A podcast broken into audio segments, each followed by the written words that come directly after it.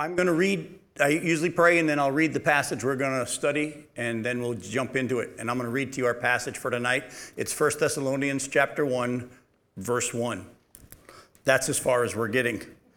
Paul, Silvanus, and Timothy to the church of the Thessalonians in God the Father and the Lord Jesus Christ, grace to you and peace.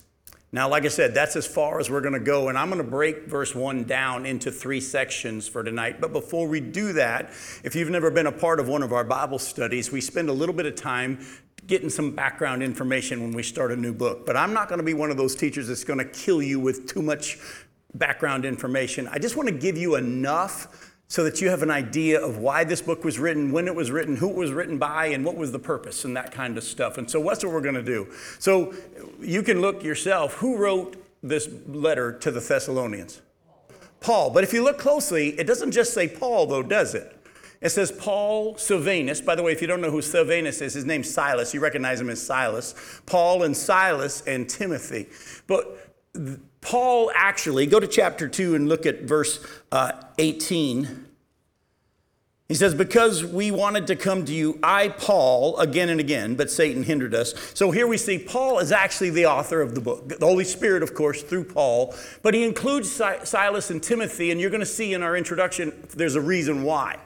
Because as Paul showed up in Thessalonica, Silas and Timothy were with him when he did but we're going to show how that even began in just a little bit. But on top of that, as you're going to see a little bit later on tonight as well, because of persecution that happened when they were in Thessalonica, Paul at a certain point sent Timothy back to Thessalonica and Silas back to Philippi to go back and check on them while he was in Athens and then in Corinth and so on. And they then meet him back in Corinth and give reports, and then the letter is written because of that. And so that's why when he writes to the Thessalonians, he said, Paul, Silvanus or Silas and Timothy, and because it's coming from all of them, even though Paul's the one that's writing this letter. So, in order to get a little bit better of an idea of the story behind Paul and Silas and Timothy's encounters with the Thessalonians, we got to go to Acts 15.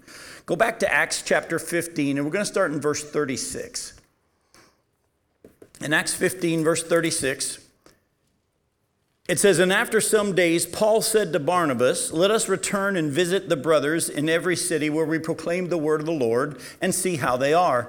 Now, Barnabas wanted to take with them John, called Mark, but Paul thought best not to take with them one who had withdrawn from them in Pamphylia and had not gone with them to the work. And there arose a sharp disagreement, so that they separated from each other. Barnabas took Mark with him and sailed away to Cyprus. And but Paul chose Silas and departed, having been commended by the brothers to the grace of the Lord, and he went through Syria and Cilicia, strengthening the churches. So, if you know anything about what happened in Paul and, and uh, Barnabas' first missionary journey, in Acts chapter 13, they're two of the elders in the church there in Antioch.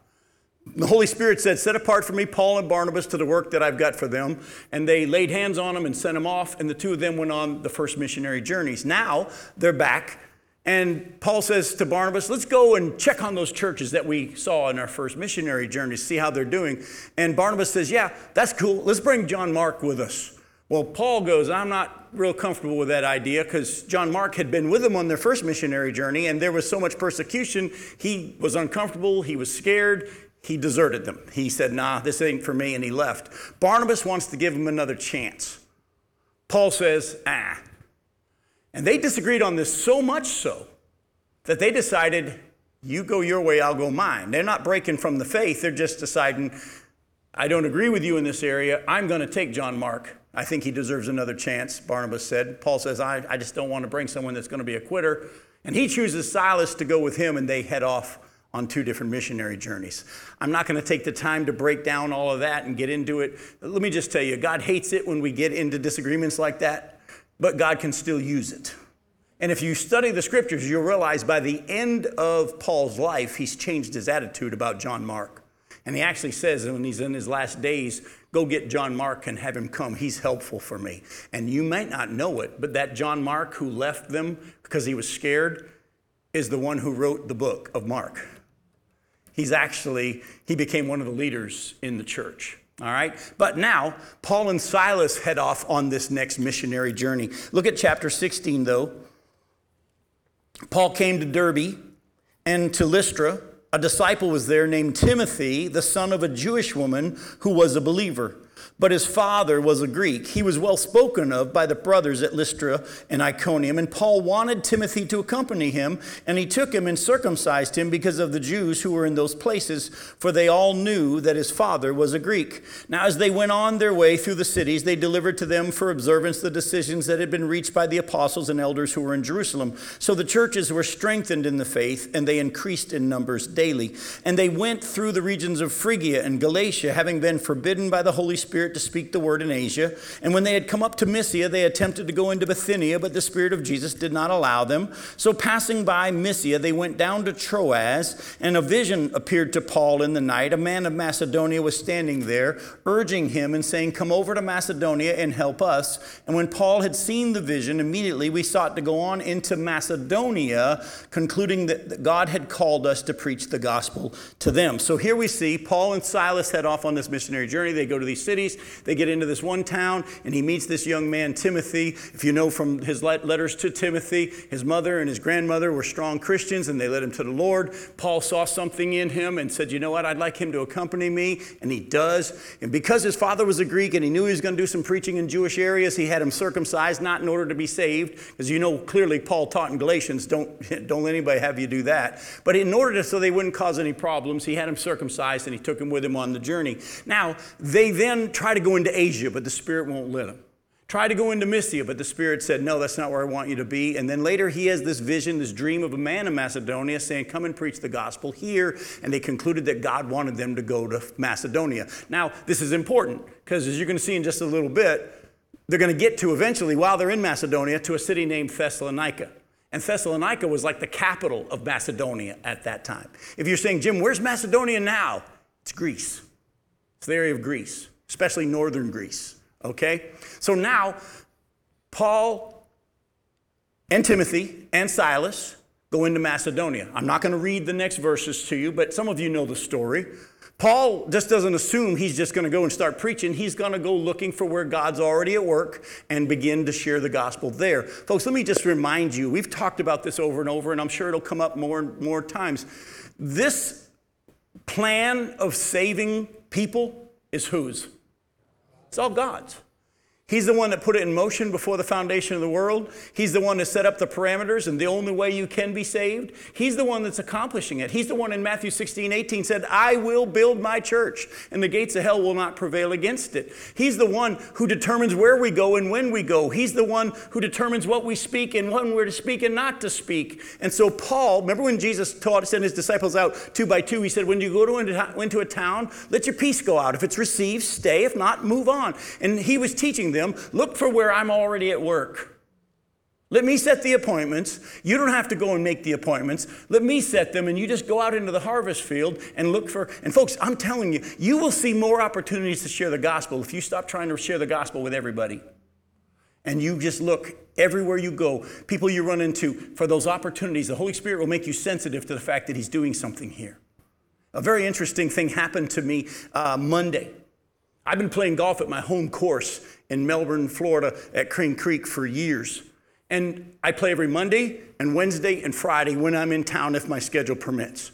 And I have a standing tee time each of those days. And two of those days, Mondays and Fridays, we're either right in front of or right behind a group of four guys that have been playing just as much as we have all those years. And I'm gonna, I could tell you all their names. But for the sake that we're being, it's being recorded, I won't. But these four guys, I, they know that I'm a preacher and they know uh, what, what I stand for. And, and, and I've shared with them actually a couple of guys I've talked to. But there's one in the group that's a little bit surly. And Monday, while I'm practicing putting on the practice green, waiting to tee off, I could tell he was standing there wanting to talk to me. So I went over and I said, Hey, how's it going? He said, Do you got a minute? I said, uh, Sure, what's up? And he said, Well, you're a preacher, right? I go, Yeah. He goes, Can I ask you a question? I said, Sure. He said in Romans chapter 4, it talks about how Paul, sorry, how, how God through Paul said that Abraham didn't waver in his faith concerning the promise of God.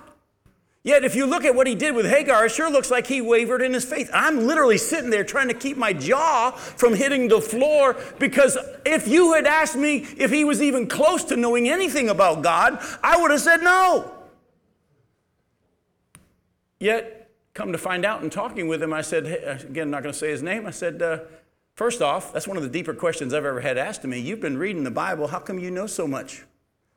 He says, Well, my brother's a preacher. Folks, you have no idea where God's at work. You may think, well, I don't think that person's. It. Don't assume you know.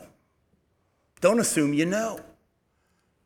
So Paul goes into, Miss, uh, sorry, into Macedonia and he looks for where God's at work and he looks for a place of prayer. And back in those days, people used to gather by water because they thought there was some significance to that to seek God.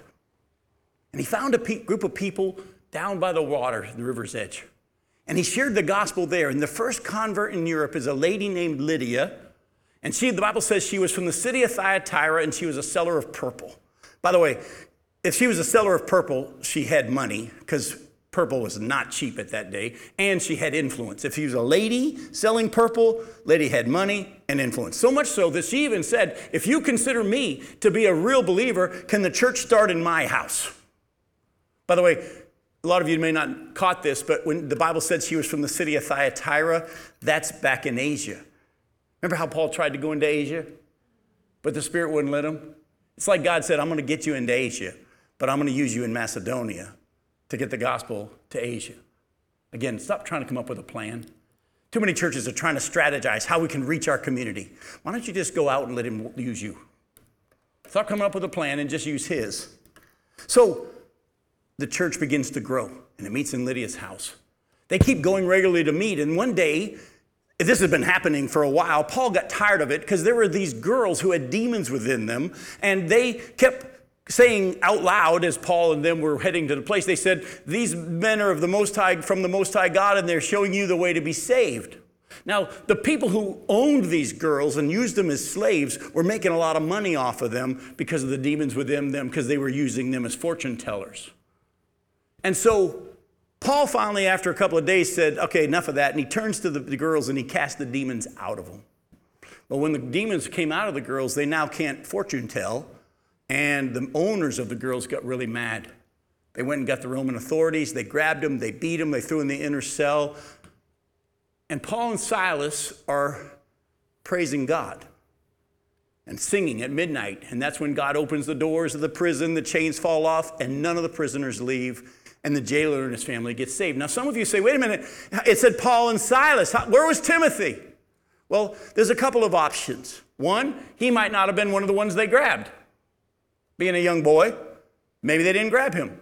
Plus, we know from Scripture that you'll see clearly as we continue that he was there and a part of all this, yet for some reason, Paul and Silas are the main ones being listed. And most likely at this point, Paul and Silas, being more mature men, were more of the stronger leaders in the church. But Timothy's growing. He's growing in his understanding, and in time you're going to see that. But then go with me to Acts chapter 16 and look at verse 35. This is right after the jailer and his family get saved. But when it was day, the magistrates sent the police, saying, Let those men go. And the jailer reported these words to Paul, saying, The magistrates have sent to let you go. Therefore, come out now and go in peace. But Paul said to them, They have beaten us publicly, uncondemned men who are Roman citizens, and have thrown us into prison. And do they now throw us out secretly? No, let them come themselves and take us out. The police reported these words to the magistrates, and they were afraid when they heard that they were Roman citizens. So they came and apologized to them, and they took them out and asked them to leave the city. So they went out of the prison and visited Lydia, and when they had seen the brothers, they encouraged them and departed. Now, before we go any further, just kind of catch what's going on. When, when they go to release them, Paul said, By the way, um, y'all know about the law, how you're not allowed to beat a Roman citizen publicly without a trial. Well, guess what you guys just did to us two Roman citizens and magistrates when they realized realized, they had broken the law, were like, could you please leave? They come and ask him to leave. Paul says, We'll do it, but we're going to go say goodbye to our friends before we do. And they go visit Lydia in the church there, and they encourage them and they head on. Now, they're not there very long, and they now head to Thessalonica. Go to Thessalonica now in chapter 17. Now, when they had passed through Amphipolis and Apollonia, they came to where? Thessalonica. This is in Macedonia. This is the capital now where there was a synagogue of the Jews. And Paul went in, as was his custom, and on three Sabbath days he reasoned with them from the scriptures, explaining and proving that it was necessary for the Christ to suffer and to rise from the dead, saying, This Jesus, whom I proclaim to you, is the Christ. And some of them were persuaded and joined Paul and Silas, as did a great many of the devout Greeks and not a few of the leading women. But the Jews were jealous, and taking some wicked men of the rabble, they formed a mob, set the city in an uproar, and attacked the house of Jason seeking to bring them out to the crowd. And when they could not find them, they dragged Jason and some of the brothers before the city authorities, shouting, These men who have turned the world upside down have come here also. And Jason has received them, and they're all acting against the decrees of Caesar, saying that there is another king, Jesus. And the people in the city authorities were disturbed when they heard these things. And when they had taken money as security from Jason and the rest, they let them go. So the brothers immediately sent Paul and Silas away by night to Berea. And when they arrived, they went into the Jewish synagogue. And now these Jews were more noble than those in Thessalonica. They received the word with all eagerness, examining the scriptures daily to see if these things were so. Now many of them therefore believed, with not a few Greek women of high standing as well as men. But when the Jews from Thessalonica learned that the word of God was proclaimed by Paul at Berea, also they came there too, agitating and stirring up the crowds. Then the brothers immediately sent Paul off on his way to the city. But Silas and Timothy, so you see Timothy still with them, remained there in Berea. Those who conducted Paul brought him as far as Athens, and after receiving a command for Silas and Timothy to come to him as soon as possible, they departed. So here's where we are now. They end up in Thessalonica. Paul preaches there a brief period of time, at least three Sabbaths, maybe a little longer, but at least three Sabbaths he preaches there. But there are some converts, but for the most part, they quickly get attacked and they had to leave. And they end up in Berea, and then they end up in Athens. And there's this big question of did that church, did they make it? That's what Paul's concern is because he's been chased off. And you're going to see that a big reason why Paul is writing to the Thessalonians is because, as I'm going to explain to you in just a second, at a certain point, he sends Timothy back to check on him while Paul's going somewhere else. And Timothy has now come back and reported to Paul the good news that the church actually has made it. Even though it started off with such severe persecution, their faith is real, they're growing, they love Paul. We're going to talk about all that kind of stuff coming up in the weeks to come. But Paul writes to the Thessalonians to praise God for the fact that their salvation is real, to encourage them. And as you're going to see in our study of 1st and 2nd Thessalonians, he had, while he was there, had taught a lot about the end times and eschatology and what was going to be coming next and all that. And there was some confusion still there, and he has to clarify a lot of that, which is what he's going to do in 1st and 2nd Thessalonians. And so, folks, let me just say this to you. I really believe God led us to, to these two books next to study and where we are for those reasons that we would be encouraged that what God's begun is real and that we'll continue on and grow in what we've been given, not just be satisfied where we are.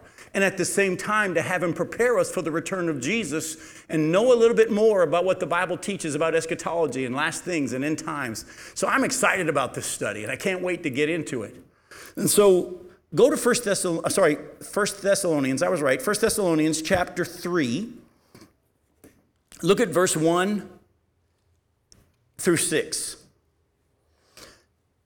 Paul says, Therefore, when we could bear it no longer, we were willing to be left behind at Athens alone. Remember, Paul, uh, Timothy, and Silas joined them in Athens. We just saw that at the end of chapter 17 there, in, uh, or not the end, but in the middle of chapter 17 in Acts. When we could bear it no longer, we were willing to be left behind at Athens alone, and we sent Timothy, our brother and God's co worker in the gospel of Christ, to establish and exhort you in your faith that no one be moved by these afflictions, for you yourselves know that we are destined for this. For when we were with you, we kept telling you beforehand that we were to suffer affliction, just as it has come to pass, and just as you know. For this reason, when I could bear it no longer, I sent to learn about your faith, for fear that somehow the tempter had tempted you, and our labor would be in vain. You all do know that just because someone prays a prayer and is baptized doesn't mean they're saved, right? It's only over time that you find out whether or not it's a real salvation.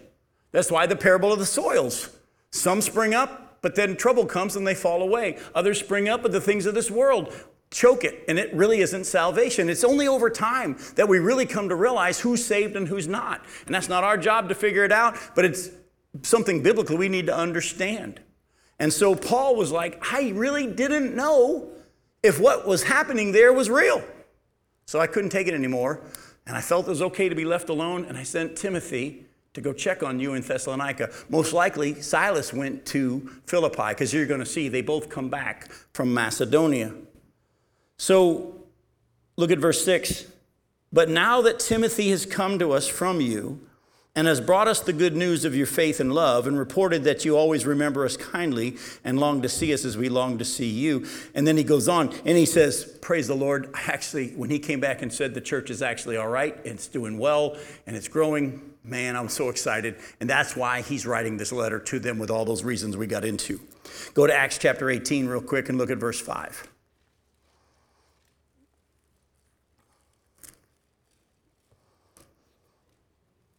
And we'll start in verse 1, catch you up to speed.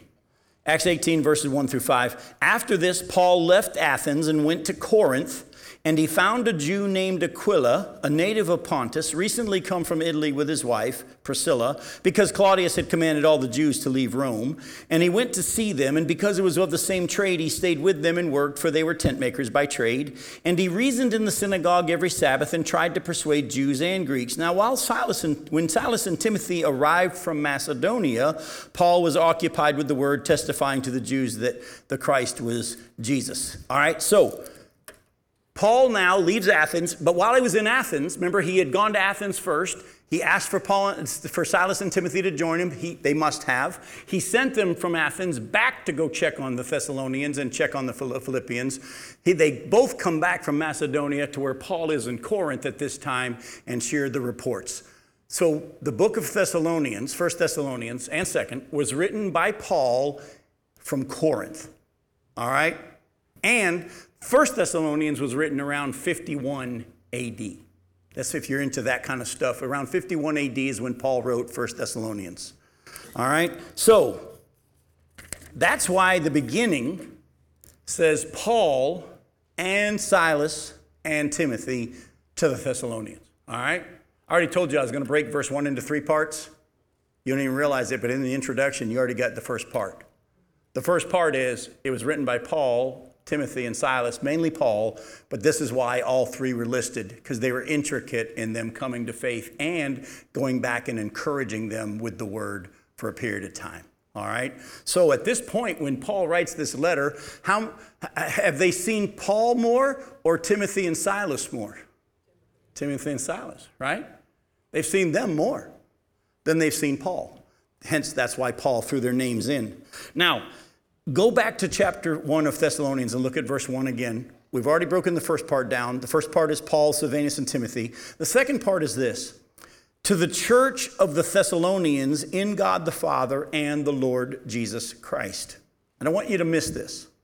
He writes to the church of the Thessalonians in God the Father and the Lord Jesus Christ. Now, I'm going to take a little bit of time here and deal with something that we kind of know, but we really don't know. And to be honest with you, I don't think we will ever fully understand what we're going to look at now, even though we kind of know it and need to know it more. I don't think even Jim Johnson will fully understand it until we get there. The fact that when you get saved, you are in Jesus and in the Father. But not only are you in Jesus and in the Father, they're in you. Go to John chapter 14. When I read this introduction, it immediately reminded me of something Jesus said to his disciples back in John chapter 14. Now, to catch you up to speed, in John 13, we see Jesus have the, la- the Passover, or the Last Supper as we call it, with his disciples. Judas was there, but Judas leaves and goes to betray Jesus. And now, between Judas going to betray Jesus and Jesus being arrested, Jesus in chapter 14, 15, 16, and 17 is just pouring out into his disciples, the true ones, about what's to come and what they need to know And in chapter 14, he begins to teach them about the Holy Spirit who's been with them but will be in them. Look at verse 15. John 14, verse 15. He says, If you love me, you'll keep my commandments, and I will ask the Father, and he will give you another helper. That word in the Greek, another, means another just like me. Another helper to be with you how long? Forever. Don't let that slip by, because there's a lot of times that we wonder if God's still there. He's promised to be with us forever, even the Spirit of truth. If you're not sure who this helper is, let me clarify it for you. Jesus says it's the Spirit of truth, in whom the world cannot receive, because it neither sees him nor knows him. But you know him, for he dwells with you and will be in you. I love this. I will not leave you as orphans. Stop. You know what an orphan is, right? Someone that's been given birth to, and then the parent leaves them on their own for whatever reason. That's an orphan. Jesus says, I'm not going to give birth to you spiritually. I'm not going to make you born again and then just leave you on your own. I'm going to come to you. And actually, Jesus told him in John chapter 16, around verse 7 and 8, he said, It's good for you that I go away. Because if I don't go away, the Holy Spirit can't come. But when I go away, the Father, then the Holy Spirit will come and he'll be with all of you. Right now, Jesus said, You got to stand in line. When I'm on the earth, you got to stand in line to see me. Zacchaeus has got to climb a tree to even be able to look at me. The woman with the issue of blood's got to push through a crowd to even be able to touch me. How many times have we thought, oh, wouldn't it be cool to have Jesus back on the earth? You don't understand what we've been given. You don't want Jesus back on the earth without the Holy Spirit. You got to go get in line to go see Jesus. That's the way it was. But Jesus says, it's good that I go away because when I go away, then I can come back and be with you all. And that's what happened that night in the upper room, or that morning in the upper room.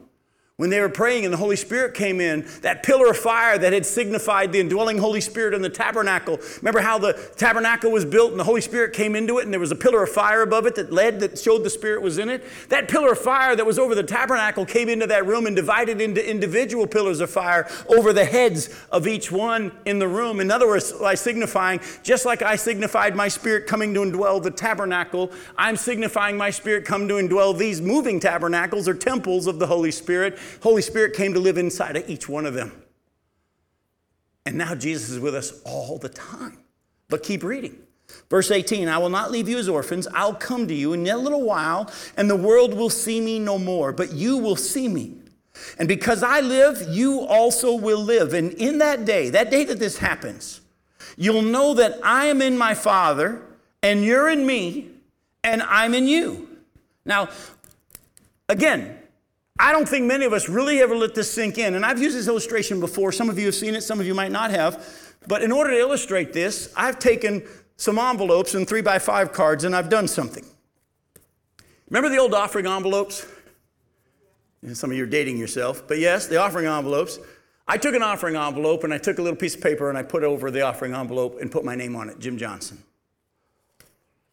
And then I took a three by five card and I put on the three by five card Jesus or the Holy Spirit. Jesus said, In that day you realize that I'm in you. And I take a bigger envelope. He said, And you're in me.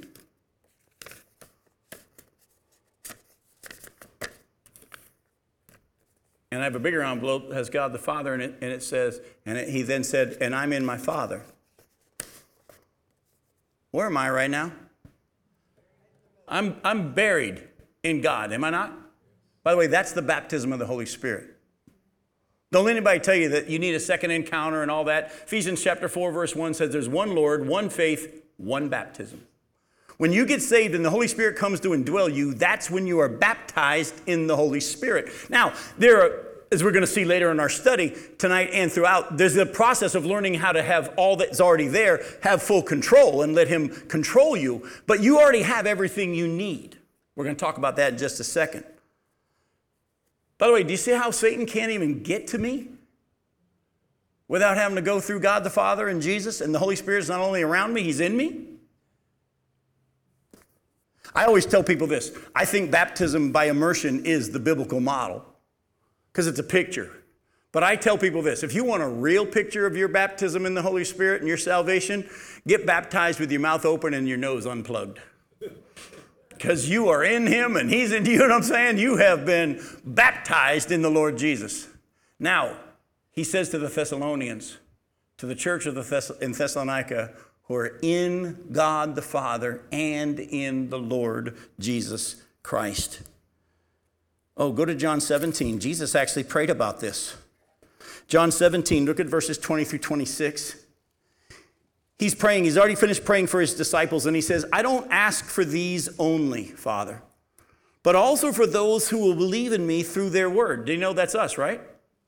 We've believed in Jesus through the word of the apostles and the first disciples, and that's us.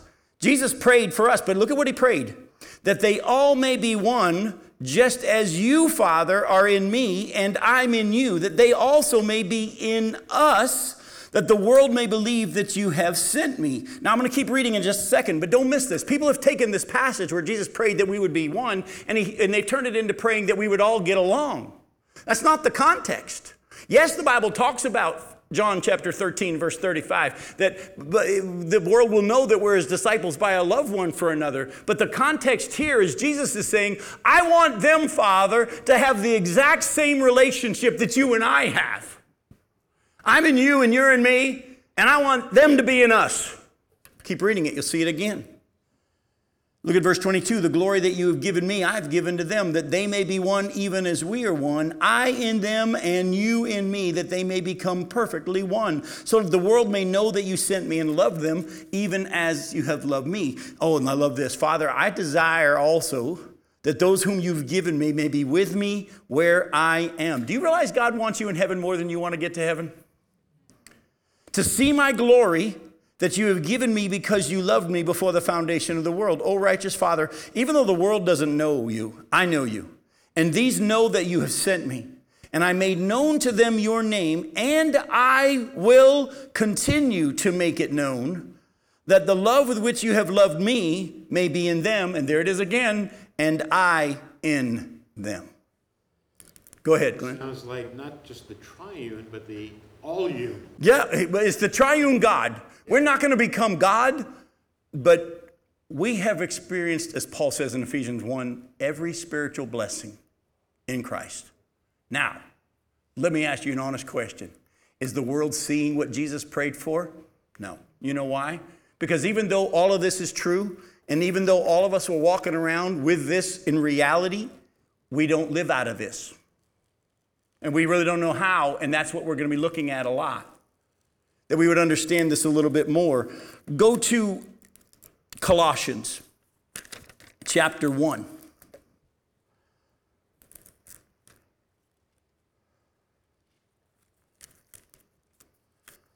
Look at verses 24 and 27 through 27. Colossians 1, 24 through 27.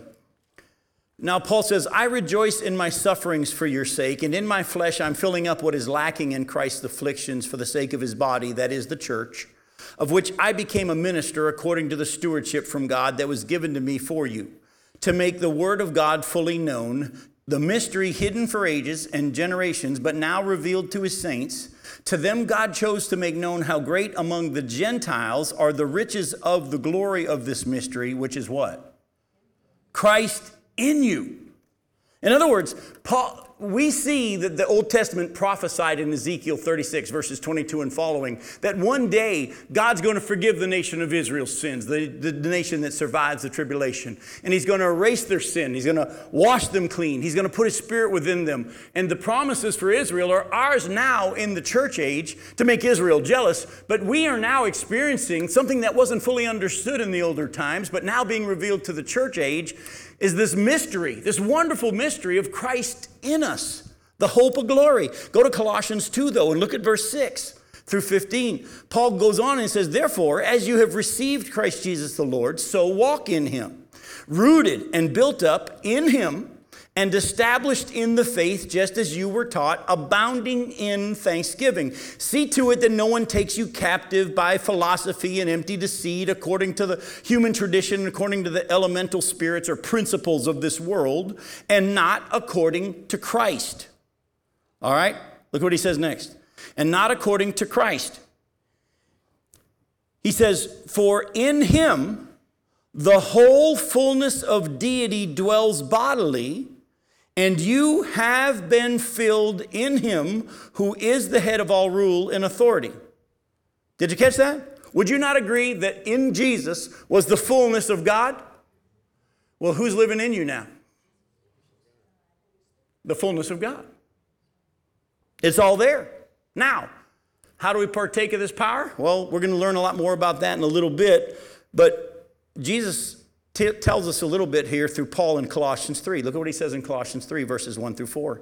If then you have been raised with Christ, or since you've been raised with Christ, seek the things that are above, where Christ is seated at the right hand of God.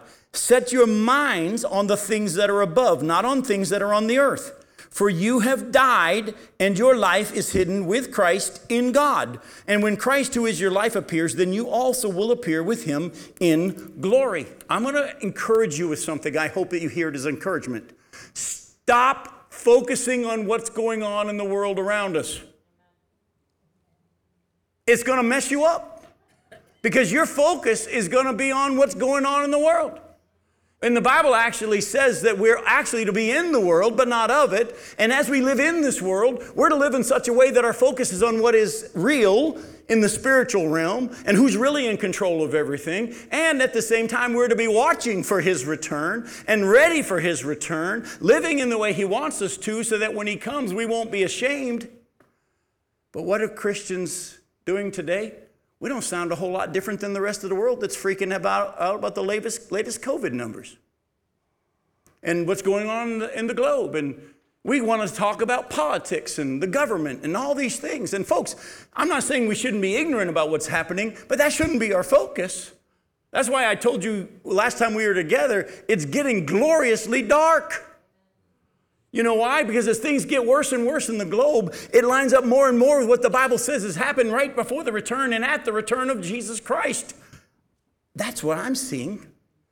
And the Bible actually tells us in the book of Peter that we are to be ready for, to give answer and reason for the hope that lies within us when people ask us. Nobody's asking you.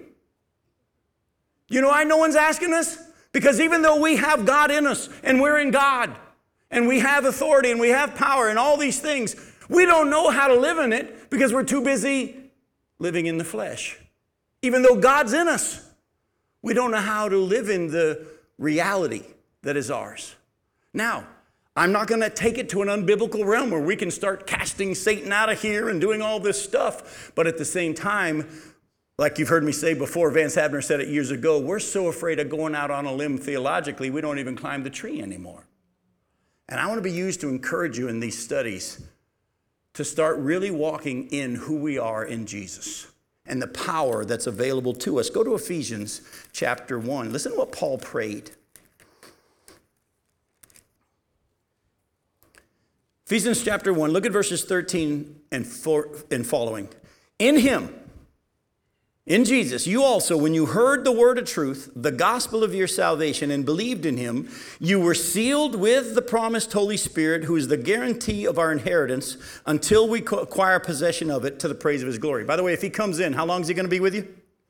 Forever. Now, look at what Paul says next. For this reason, because I've heard of your faith in the Lord Jesus and your love toward all the saints, I don't cease to give thanks for you, remembering you in my prayers that the God of our Lord Jesus Christ, the Father of glory, may give you the spirit of wisdom and of revelation in the knowledge of him, having the eyes of your hearts enlightened, that you may know what is the hope to which he's called you, what are the riches of his glorious inheritance in the saints, that's the body, and what is the immeasurable greatness of his power toward us who believe. And if you don't understand what we're t- kind of power we're talking about, it's according to the working of his great might that he worked in Christ when he raised him from the dead and seated him at his right hand in the heavenly places. And by the way, if Jesus Jesus is seated at the right hand of the Father in the heavenly places. Where are you and I right now?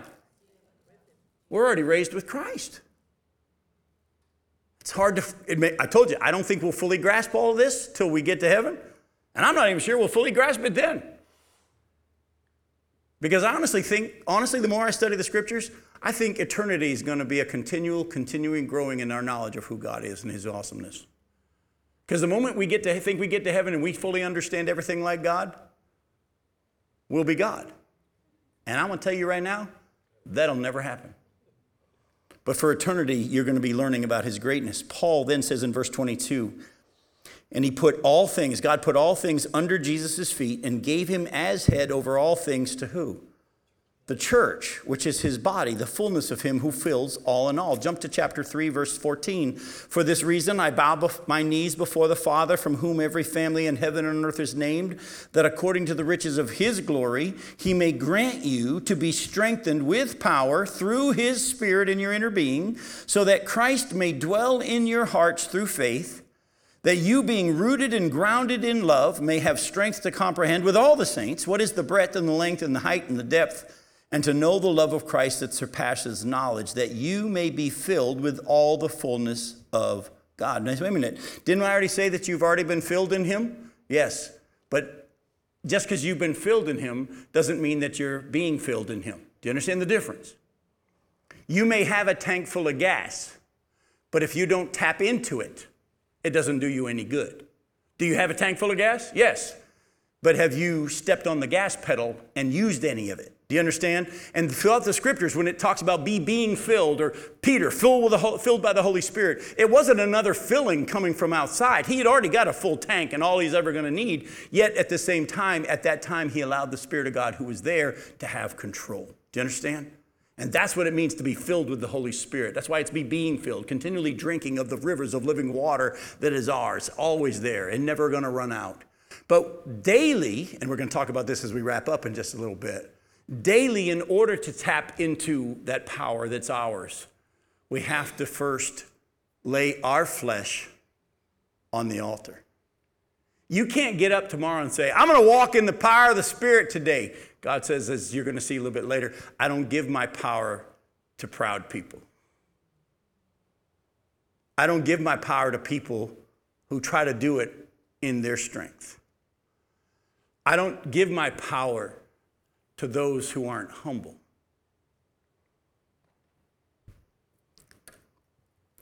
Let's go to our third thing in 1 Thessalonians chapter 1. We've already seen number one, Paul, Silvanus, and Timothy. We've already seen number two, to the church of the Thessalonians in God the Father and the Lord Jesus Christ. And then Paul says this grace to you and peace. Now, I'm sure some of you know this, maybe you don't. Does that sound familiar? Has anybody ever heard Paul say grace and peace to you before? If you haven't, let me just give you a couple. Go to Romans chapter 1. Go to Romans chapter 1, look at verse 7. To the, all those in Rome who are loved by God and called to be saints, grace to you and peace from God our Father and the Lord Jesus Christ. Go to 1 Corinthians chapter 1. Look at verses 2 and 3. To the church of God that's in Corinth, to those sanctified in Christ Jesus, called to be saints, together with all those who in every place call upon the name of our Lord Jesus Christ, both their Lord, both their Lord and ours. Grace to you and peace from God our Father and the Lord Jesus Christ. Go to 2 Corinthians chapter 1. Look at verses 1 and 2. Paul, an apostle of Christ Jesus by the will of God, and Timothy, our brother, to the church of God that's in Corinth, with all the saints who are in the whole of Achaia, grace to you and peace from God our Father and the Lord Jesus Christ. By the way, I could keep going through Paul's letters. I think you get the idea. Why does Paul say grace to you and peace just about every time when he writes a letter to the churches. Not because that was the typical greeting, it's because, listen closely, if you don't get this, you're going to miss everything we're going to try to do in this study of 1st and 2nd Thessalonians. We need God's grace and his peace every single day. And honestly, the best thing I can pray for you is that you know how to experience God's grace. I don't have to pray that God would give it to you because he wants to. I'm praying that you would be willing to receive it. And the peace of God, which He, by the way, wants to give you. And you ever notice whenever He stepped into a room, what did He say? Peace be with you, peace be unto you. Folks, I don't know about you. Actually, I kind of do because you're as messed up as me. You need grace. You need God's grace and His mercy. And I don't know about you, but I do because you're as messed up as me. You need his peace every day. You know why? Because even though we have Christ in us, the hope of glory, the guarantee of our eternity, Even though as I walk around in this world, I'm like an armored tank in the spirit, and the spirit in the spiritual realm can't mess with me unless God allows it. He left all of that in a jar of clay. Why? The Bible tells us to show that his power is not from us, but from him. And that's why daily, Romans 12, 1 and 2 says we are to offer our bodies as living sacrifices, which is holy and acceptable, and that's our reasonable service or our spiritual act of worship. You want to worship God? There's nothing wrong with singing. That's the type of worship with God. You want to worship God? There's nothing wrong with listening to the teaching or studying the word. That's a type of worship. But you know what the Bible says is the truest worship? Surrender. Surrender. And laying yourself as a living offering daily. Lord, this is your life that you created. This is your world that you created, and you chose me to be born at this time in this history in history because your word says you chose when I'd be born, where I'd be born, the exact places we'd live, all that. And you have a purpose for me. And it's not just that I would know you. It was also that I would know you more, and also you would like to use me. You determine according to your choice my abilities and my gifts and where you'd use me. And today I lay myself on the altar again and say, I need your grace and I need your peace. Because even though I know these things, I need to know them here. And I don't know about you, but I know about you because you're as messed up as me. I may know it really good right now, but that doesn't mean I'm not going to have a weekday tomorrow or a moment. You know? I had the misfortune of playing golf this morning with somebody that was at the Bible study last night and I made a fearful comment about the Hurricane Lee. And this jerk, brother, brother, jerk brother, said, I remember a guy last night that talked about living in the boldness and trusting that if the hurricane comes, God's got it. And I said, I thought you were sleeping. Go to James chapter 4.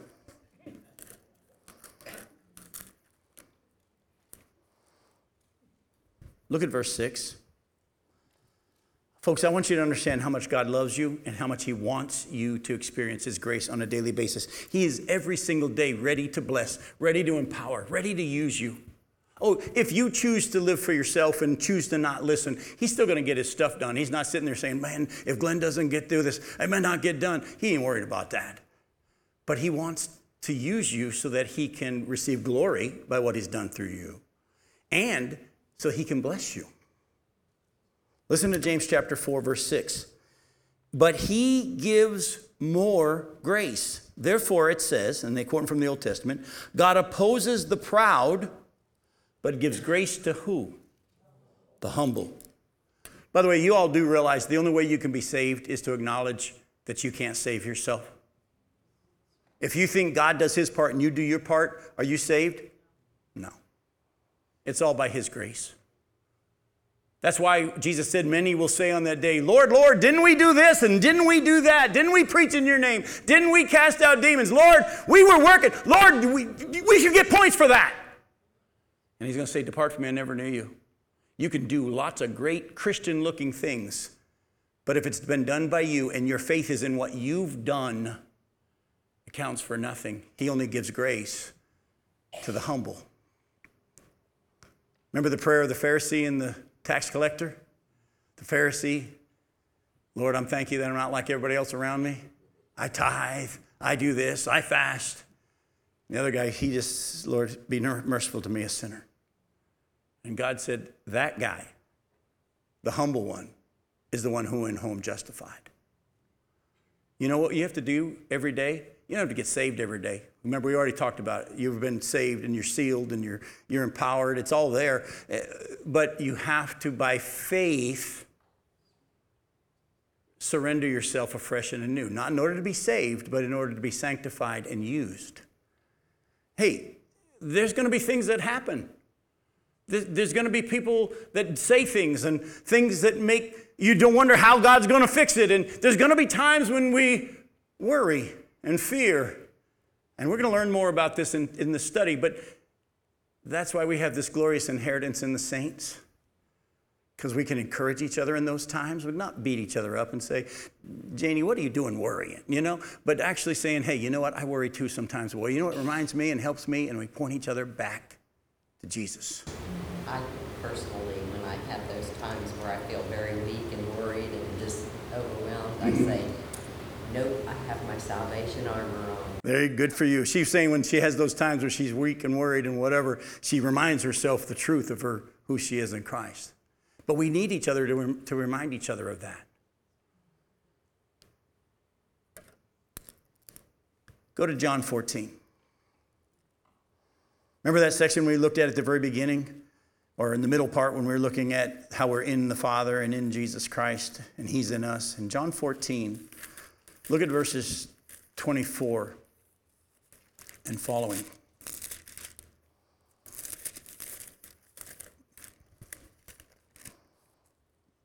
Actually, 25 and following. These things I have spoken to you while I'm still with you.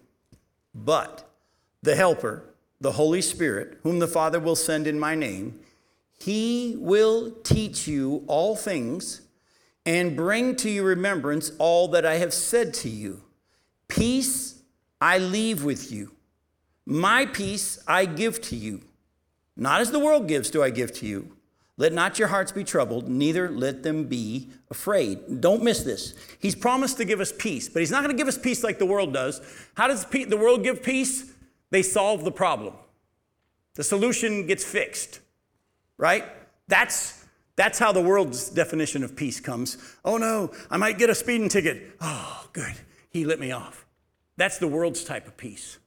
But the Bible actually, Paul says this in Philippians chapter 4. He says, Rejoice in the Lord always. And in case you missed it, again, I'm going to say, Rejoice. Let your gentleness be known to everyone. Oh, you, we don't know this part because the Lord is at hand, the Lord is near.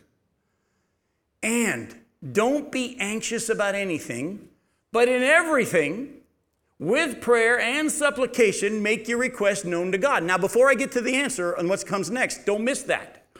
We hear don't be anxious about anything, and it mean we think it means don't ever be anxious. Well, if you're never anxious, you're never going to make a prayer and a supplication to God. Right? He's not saying don't ever be anxious. He's saying when the anxious comes, don't dwell there. You make your request to God. And the peace that passes understanding will guard your hearts and your minds through Jesus Christ. I shared this story last night. My wife and I, as you, some of you know, have three kids, and our oldest one, Nicole, who's about, she's 29 now, Becky, is that right? 29. When, when Becky and I were first pregnant with Nicole, and um, Becky was more pregnant with her than me, but when we were both pregnant with Nicole, she started to bleed at a very serious time in the pregnancy, so much so that our doctor rushed us to a specialist. As we went to this guy, and they did examinations and everything, I stood there in tears and asked the doctor, Will our baby live? And he said, I don't know. He said, But I do know who does know. And he grabbed our hands and he prayed with us for that child. Now, a peace came over us. Now, listen, he didn't say everything's going to be okay, the bleeding will stop by sun such a time. He didn't give us that kind of peace. But we set our minds on things above. And we still didn't have an answer. We didn't know if the baby would live, but a peace came over us that was so overwhelming. I literally got out in the car and I said, I feel like ice cream. Do you want to go get ice cream? And she goes, My wife never says no to ice cream. Back then we were poor and it was Wendy's Frosty, but still, it was a good ice cream. That's what he wants us give us every single day. He's not going to always give you an answer. He's not going to solve it. But he promises to give you peace.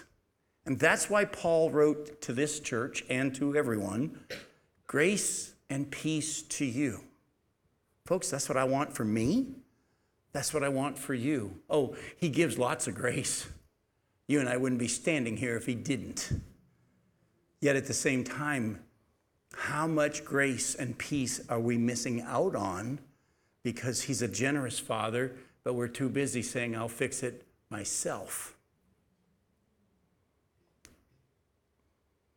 Can't wait to get into this book. You think, well, Jim, at this rate, we'll take seven years to get through this book. No, I promise. I've already written into October our study. We're going to cover a lot more verses in the, in the weeks to come. But for tonight, I just want to say it's been fun to be back together. I love you. Can't wait to see you next week. Thanks for coming.